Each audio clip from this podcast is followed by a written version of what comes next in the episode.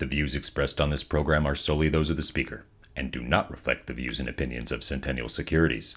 Be reminded that this podcast is for informational purposes only and should not be relied upon for investment decisions.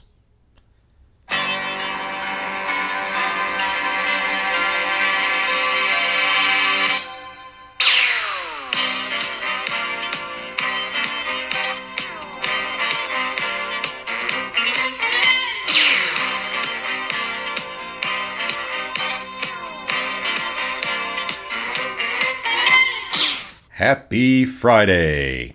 Welcome to the Weekly Investment Podcast, where we discuss the week's must-know investment news and how it affects your money.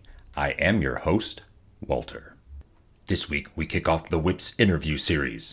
I'm humbled that so many interesting individuals have agreed to be on the podcast this year, and I am sure that you'll enjoy this new addition to the W I P. That said, I am very excited to share with you today my conversation with our first guest, Mister Jordan Powers. Jordan Powers joined Centennial Securities in twenty sixteen and serves as the firm's chief counsel and chief compliance officer. Prior to joining Centennial, Jordan spent three years as a product specialist and counsel for a transaction risk management and financial consulting company. Jordan also previously served as a senior analyst and subject matter expert for an international financial consulting company headquartered in Washington, D C. Jordan received his J D from the University of Denver, Sturm College of Law, and currently holds six different securities licenses. On the personal side, Jordan lives in Grand Rapids, Michigan with his wife and their two children. In their free time, they enjoy going for hikes and bike rides. Jordan also enjoys running, reading, and woodworking. Happy Friday, Jordan. How are you? I'm doing well, sir. How are you? I'm also well, thanks, and thank you for being on the W I P. It's a pleasure to have you on the program. We are slated to talk today about a little piece of legislation passed late last year, the Secure Act two point oh. What did you find most interesting in that bill? Well, that's that's a great question, and there was there was a lot of good things in there. The Secure Act two point oh passed three years to the day after the uh, the first Secure Act was passed back in twenty nineteen. Like most pieces of legislation, it takes a little bit to weed through it in the Secure Act two point oh, but there's there's several positive changes for people save for retirement. And one of the, the biggest things you need to plan for in saving for retirement is how to do it in the most tax-efficient manner, right? One simple change was another increase to the R M D age. Um, so your R M D, that's your, your quite required minimum distribution. So that's basically Congress's way, the government's way of making sure they get their taxes. So in an I R A, it's it's you get to experience tax-deferred growth. So anything in there, you don't have to pay taxes on until you take it out. But the federal government's going, well, if you'd never take it out until you die, we never get our money, right? So once you get a little older, we're going to make you take some of that money out on a pace that we think is going to get most or all of the money out by the time that you die, and therefore we can get our taxes that you owe us. So the R M D age raised up to seventy-three for individuals born between nineteen fifty-one and nineteen fifty-nine, and then age seventy-five for anyone born in nineteen sixty or later. One big question that gets posed then is, okay, with this change, if I was turning seventy-two in in two thousand twenty-two, do I still need to continue my R M Ds in twenty twenty-two into twenty twenty-three? And unfortunately, that question, the answer is yes. But moving forward, people are going to have a little bit more flexibility to put off those R M Ds. And again, the the big benefit of that is they can put off taking that money out, which they then need to pay income taxes on upon distribution. If you don't need that money to live on, if you have Social Security and other and other income coming in, people would generally like to keep that money in there, let it grow, and not have to pay the taxes on the money they don't actually need to, to live on. This was one portion of the Secure Act two point oh that went into effect January first of twenty twenty-three. So someone turning seventy-two in twenty twenty-three has another year to delay their R M D, correct? That's correct. Yep. So you got another free year to work with there. that was a positive change. Again, any anything that just provides investors with more flexibility to to move the money in and out at their leisure and not at the pace structured by the federal government is generally a good change for investors. Another thing that caught my eye was the, the mention of the, the qualified charitable distributions, or what are commonly referred to as Q C Ds. So the Secure Act two point oh continues to allow the, the qualified charitable distribution and increase the limits of the Q C Ds that, that are permitted per year, and also change so that they are now indexed for inflation. So they'll continue to rise on a year-by-year basis, whereas before it was a fixed amount that was that was stagnant. This may be a good time to explain what a Q C D is. Jordan, could you please tell us how it's different from just giving money to a charity? Well, the key is that a, a Q C D is a distribution directly made directly from an I R A to your qualified charity. So rather than taking the money out and putting it in your bank account, holding on to it, doing whatever you want with it, and then making a charitable contribution or at the end of the year, you're making that charitable contribution directly from your I R A. And now this is going to have two major advantages. One, because you never took possession of that money, it's not going to be included in your taxable income. So you don't have to pay income taxes on it like you normally would for any I R A distribution. Additionally, because that's not including your taxable income or your A G I, you not only don't have to pay income taxes on it, but it's not included in several other calculations that are used for other things, like the portion of Social Security upon which you need to make, pay taxes, or your Medicare surcharges. All of that is goes up and down based on your level of income. And if you can take money out and have it excluded from your A G I, that's going to reduce those other calculations, and you'll be paying less in your Social Security taxes and less Medicare surcharges. It has lots of advantages, especially for people that were planning on making charitable distributions anyway.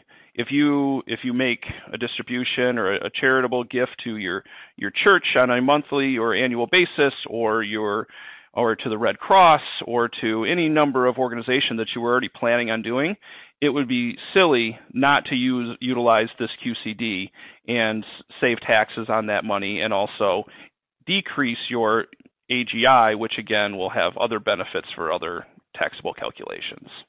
Sounds like Q C Ds are a great way to maximize charitable giving and lower taxable income all at the same time.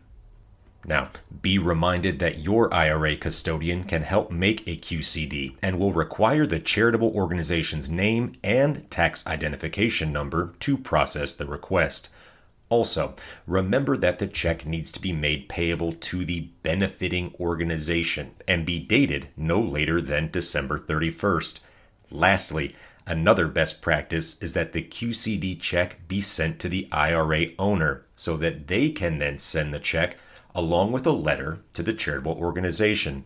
That ensures that the beneficiary has the name, address, and record of who gave the gift. This makes it easy for the organization to thank and follow up on your generosity. That's correct. Yep, all those are all good practices. The, the key, though, um, as you mentioned, is the check needs to be made out to the charitable organization and not to the I R A owner, because that will destroy the, the Q C D status. Also important to note that you cannot start making these Q C Ds until the age seventy and a half.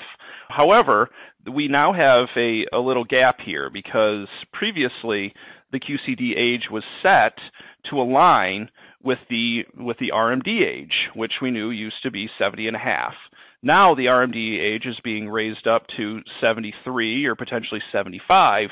However, the Q C D age is remaining at seventy and a half. So even if you are not an R M D age yet, you can start making these Q C Ds, which will not obviously satisfy your R M D because you're not of R M D age yet, but it'll allow you to make these gifts without paying taxes on the money first and still minimize those other calculations that we previously discussed.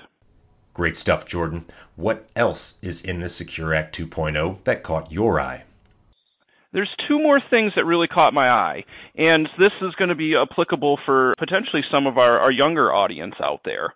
We're familiar with five twenty-nine plans that are commonly used to save for someone's education, generally started by a, a parent or a grandparent or some other adult loved one who wants to start saving for, for someone's future education needs. They're a great tool. They again, they this is after-tax money, but it allows this money to grow tax-free and uh, during the, the life of the account, and then withdrawn.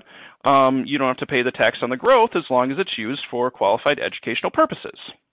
My two kids have five twenty-nine plans, and we like saving for their education as well as the state tax benefit for doing so.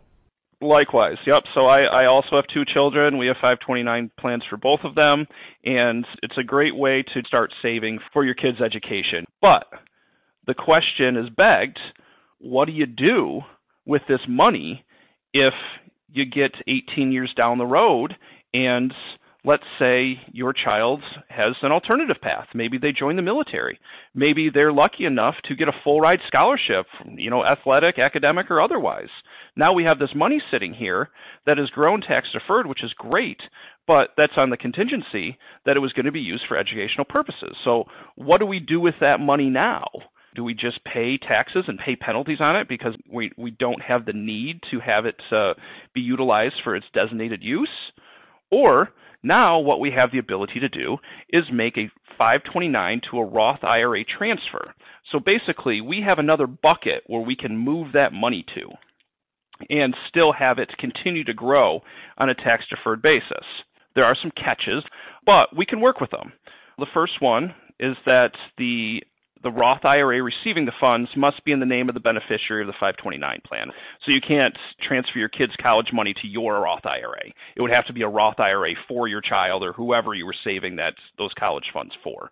Additionally, the five twenty-nine plan must be maintained for at least fifteen years, so this can't be a quick turnaround. The annual transfers must align with the existing Roth contribution limits for that particular year. And the maximum amount to be transferred during one's lifetime would be thirty-five thousand dollars. This could be used in a couple different situations. One is kind of what I just described. You were anticipating your child going to college. For whatever reason, they get to eighteen years old and they don't need the money. Well, now, instead of paying a penalty on that money or transferring it to someone else, you can start a Roth I R A for that child and start to fund it on an annual basis from that five twenty-nine plan into the Roth I R A up to thirty-five thousand dollars. The only qualification here is that the account has to be maintained for at least fifteen years. So if you started this when the child was young, you might have a sixteen-year-old that could be starting to save for retirement before they would even otherwise be legally able to open a Roth I R A. Now, this could be utilized for families who know that college is not going to be an issue. Either that's not the path that they're headed, or they have the funds to pay for college and do not need to utilize a five twenty-nine plan to do that. They can start saving more than they're they're going to need for college and begin to actually start a retirement plan for their child, again, at the age of sixteen or eighteen, and be give them a great jump start on their retirement plan as they enter the workforce and, and adulthood. Wow. Save for education, give a major leg up on retirement savings, or even both? What's your final Secure Act two point oh highlight? Yep, exactly. All right, the last one that caught my eye was, I thought, very interesting, especially for someone like me who uh, did some extensive post-secondary education and came out with some sizable student loans. What this changes is it's going to allow a company four oh one k match for student loan payments. Let's elaborate on that a little bit. When you start with an employer, they're able to have these, these company-sponsored retirement plans, these commonly known as these four oh one k plans, and they often offer a company match. So let's say for every five percent of your paycheck that you contribute to a four oh one k, the company will match that, and they'll give whatever that five percent, let's say it's a one hundred thousand dollars salary, you gave five grand to that four oh one k, we'll match that, and we'll also contribute five grand to that four oh one k. Well, what if you're coming out of college and you're not making that much money. You're making fifty grand a year and you have big student loan payments and you're paying rents and you've got a car payments and you're just trying to kind of make your way in the world and feel like, you know what, this sounds like a great opportunity to get this company match, but I just can't afford it. I can't afford to part with five percent of my income right now because I'm trying to pay down these student loans and I want to pay them off as quickly as I possibly can because that's the responsible thing to do. And I want to get out of debt so I can move forward and buy a house and do these other things with my life. Well, now what this allows companies' plans to include is, let's say, rather than putting that five percent of your income towards your four oh one k, you're putting it towards your student loan payments. But the company can still match that five percent and contribute to your four oh one k plan. So it changes the, the dynamic a little bit for people that are a little strapped coming out of school trying to pay off their loans to not have to choose between whether I'm going to start saving for retirement or pay off my loan while still starting to chip away and start my four oh one k, because as we know, the compounding interest is the eighth wonder of the world. And the earlier you can start doing that, the, the better off you're going to be. So I thought that was a pretty cool change as well. I expect a lot of companies to start embracing that in twenty twenty-four because I think it's going to be a, a nice perk to attract younger talent coming out of school.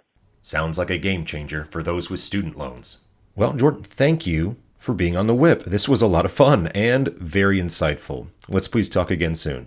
Yeah, absolutely. Thank you for having me. I look forward to The Whip every week, and uh, it's a pleasure to be on here with you. Jordan can be reached by email at jordan at centennial sec dot com. That email address again is jordan, J O R D A N, at centennial sec dot com. Join us next week for our review of the Fed's latest rate hike meeting and much, much more. Thank you for listening, and please have a nice weekend when you get there. Talk to you next week.